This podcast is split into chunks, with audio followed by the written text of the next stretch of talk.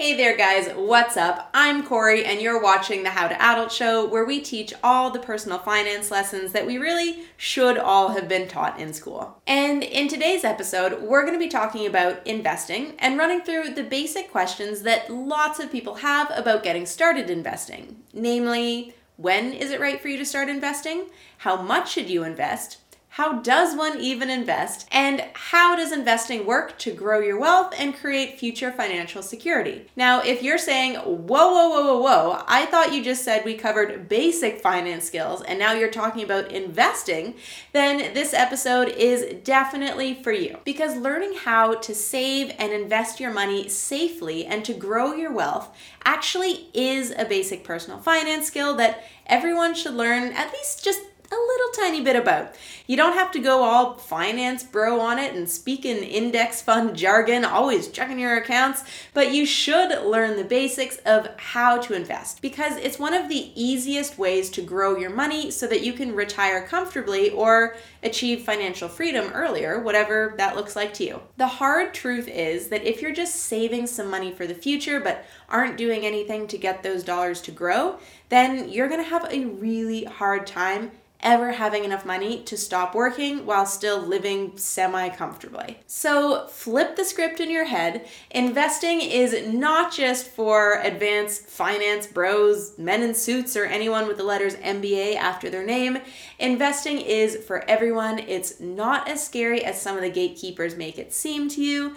And today I'm going to walk you through some of the basics to help you start wrapping your head around investing and how you can get started. Hello, hello, and welcome to the How to Adult Show podcast. I'm your host, Corey Fowler, and this is your go to guide for personal finance information every time you find yourself asking, Why didn't anybody teach me this stuff in school? Each week, we bring you a new lesson to coach you through getting your financial life together so that you can create financial security, start building wealth, and design a life that you truly love. Thank you so much for spending some time with me here today. Now, let's get started on today's lesson. First thing that most people want to know is how much should I invest and what should I invest it in? But that's not actually the right question to start with. Instead, we're going to simplify even more, go a little bit further back, and start by looking at the question when is it right for you to start investing? Even if you're super excited about getting started in the stock market, it's important to make sure that you're on solid financial footing first. There are three boxes that you're going to want to check off before you start investing. These boxes are paying for your basic living expenses, having an emergency fund, and having paid off all of your high interest debt. So, hopefully, it goes without saying that paying for your basic living expenses comes first and foremost above all else. If you're having trouble covering rent or gas or groceries, then let's focus on getting you onto solid financial footing there before we look any further. Once you're in a place where you can comfortably and consistently pay your basic living expenses to keep a roof over your head, your utilities turned on, your car full of gas, and yourself well fed, then you can check this box off and move on to item number two on the list, which is creating an emergency fund. I'm not to wax poetic on emergency funds today, which is hard for me, I'm sure you know, but I've created tons of emergency fund based lessons before, which I'm going to link in the description for you below.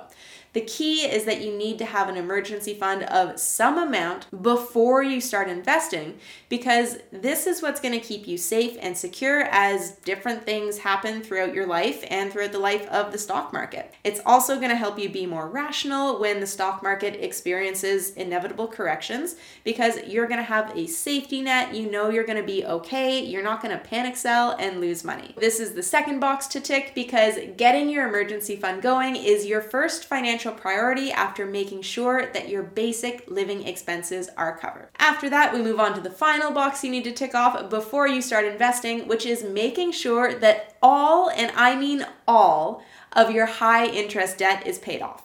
This usually means any debt with an interest rate that's higher than 7 to 10%, which usually means consumer debt in the form of credit card debt. And the reason that you want to pay off your high interest debt before you start investing is because the interest rate of your debt is most likely going to be higher than the rate of return that you can reasonably expect from the stock market. In a very simplified example, this means that if you take $100 and put it in the stock market, you can expect a return of, say, $7 if we assume a conservative rate of return of 7%. If you're carrying credit card debt, though, with an interest rate of 20%, then you've cost yourself $20 by choosing to put that money in the stock market rather than putting that $100 towards paying off your debt. This means that even though you can earn $7 by putting that $100 into the stock market, Overall, you've actually cost yourself $13 by starting to invest before you crushed your high interest debt and got rid of it all. If your debt interest rate is higher than a reasonable rate of return you can expect from the market, it creates a tortoise and the hare effect, except that the tortoise is never gonna be able to catch up. Your debt is going to continue to grow much faster than your investments and cost you a lot of money in the process. So make sure that you plug that debt hole that your money is pouring out of and make sure that you've paid off all of your higher interest debt first. Once you've checked these three boxes, you're most likely in a place financially where you can start investing. Yay! Moving on to the next question, which is how much can you invest? Once you're ready to start investing, the next part of the equation to look at is how much you can invest. And there are two ways to approach this.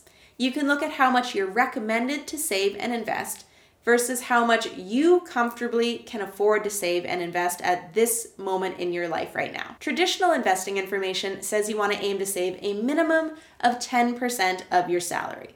I would argue that today, especially if you're a woman, you want to aim for saving closer to 20% of your salary to make sure that you have enough money at the end of the day. You can try to follow someone else's advice to a T, or if it's just not fitting where you are in life right now in your financial situation, then you can look at your own numbers and decide how much money you can start to save right now always working at it with the goal of increasing your savings rate more and more over time. Look at your income, look at your expenses, and look at the amount of money that you have left over after paying your expenses.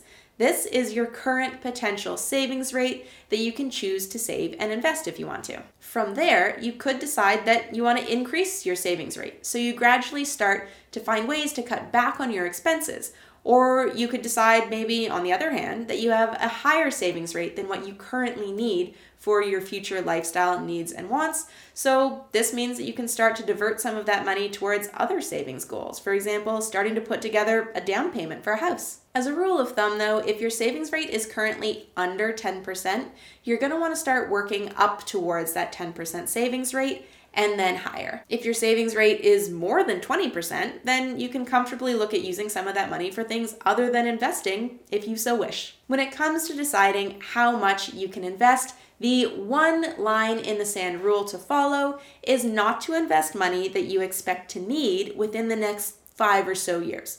There's always the risk that the stock market is going to go down right before you decide to take some of that money out and sometimes it can take a while to recover again. What this means, for example, is not investing the money that you're saving to buy a house, because if the market dips right before you need to access that money to put down a down payment, then this could put your home buying plans on hold for quite a while. This is something that you don't want to do, so if you think you're going to need that money in the near future, just don't invest it. Moving on to what investing accounts and investments should you even be using? This question honestly deserves an entire episode in and of itself. It probably actually needs a whole series of lessons in and of itself, but I'm going to give you a quick and basic overview here. There are multiple types of investing accounts that you can use. If you're watching this video, then this likely means that you're just getting started. So, the most advantageous accounts for you to open up in Canada are called an RRSP and a TFSA.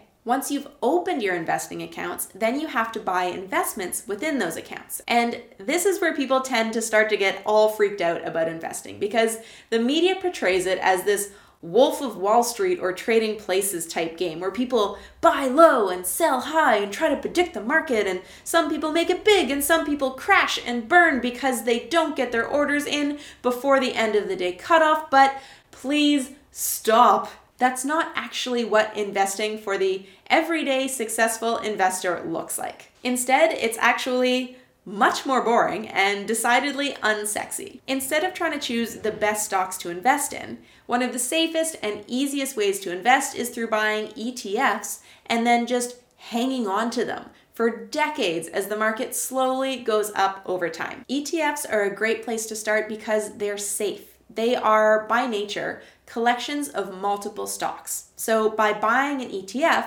you're actually buying a small part of many stocks. This makes them very safe to invest in because, in reality, the only way to lose it all is if the entire stock market crashes and every single company shuts down, in which case all the banks close, governments collapse, and your best investments are cans of soup and bunkers, which honestly is not something that any of us really need to spend any time worrying about. Anyways, it's actually that easy to get started. You open your tax advantaged investing accounts like an RRSP or a TFSA, and then you purchase bundles of stocks with unglamorous and steady rates of return within those accounts, and then you just hang on to them for decades. And speaking of decades, the key to success here is sticking with it. So you want to automate it. In order to really see returns on your savings and investments that will allow you to be financially free and wealthy in the future, you need to be consistent and to stick with your savings and investing regime. This is because the power of investing is achieved through something called compound interest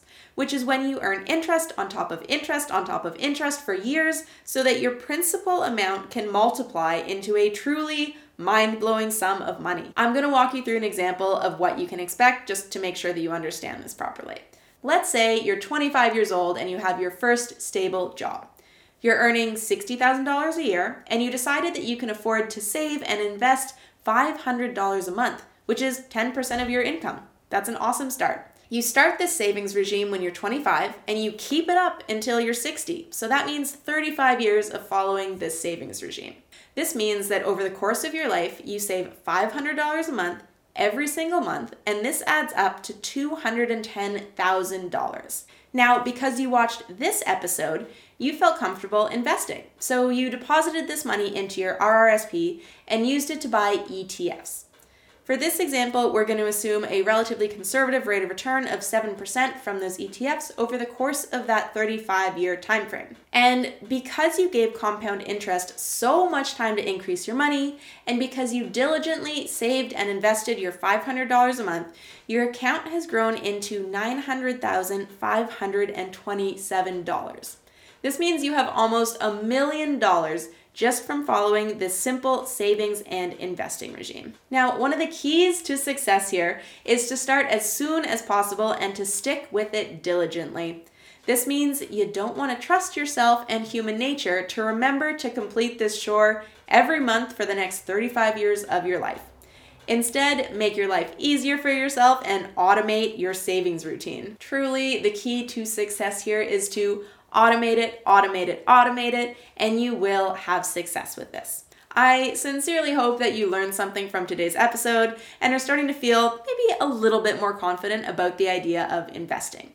I'm going to be creating so many more investing lessons over the upcoming months. So if you want to learn more, because there is so much more to learn, please don't forget to hit subscribe to the show so that you can keep up to date. Also, please do me a solid and leave any investing questions that you have down in the comment section below, and I'm going to do my best to answer them and create more lessons around your questions specifically. So, as always, thank you so much for tuning in today. I really appreciate you. Peace and love, guys. Have an awesome week, and I will see you next Monday. Thank you so much for tuning in to this week's episode of the How to Adult Show podcast.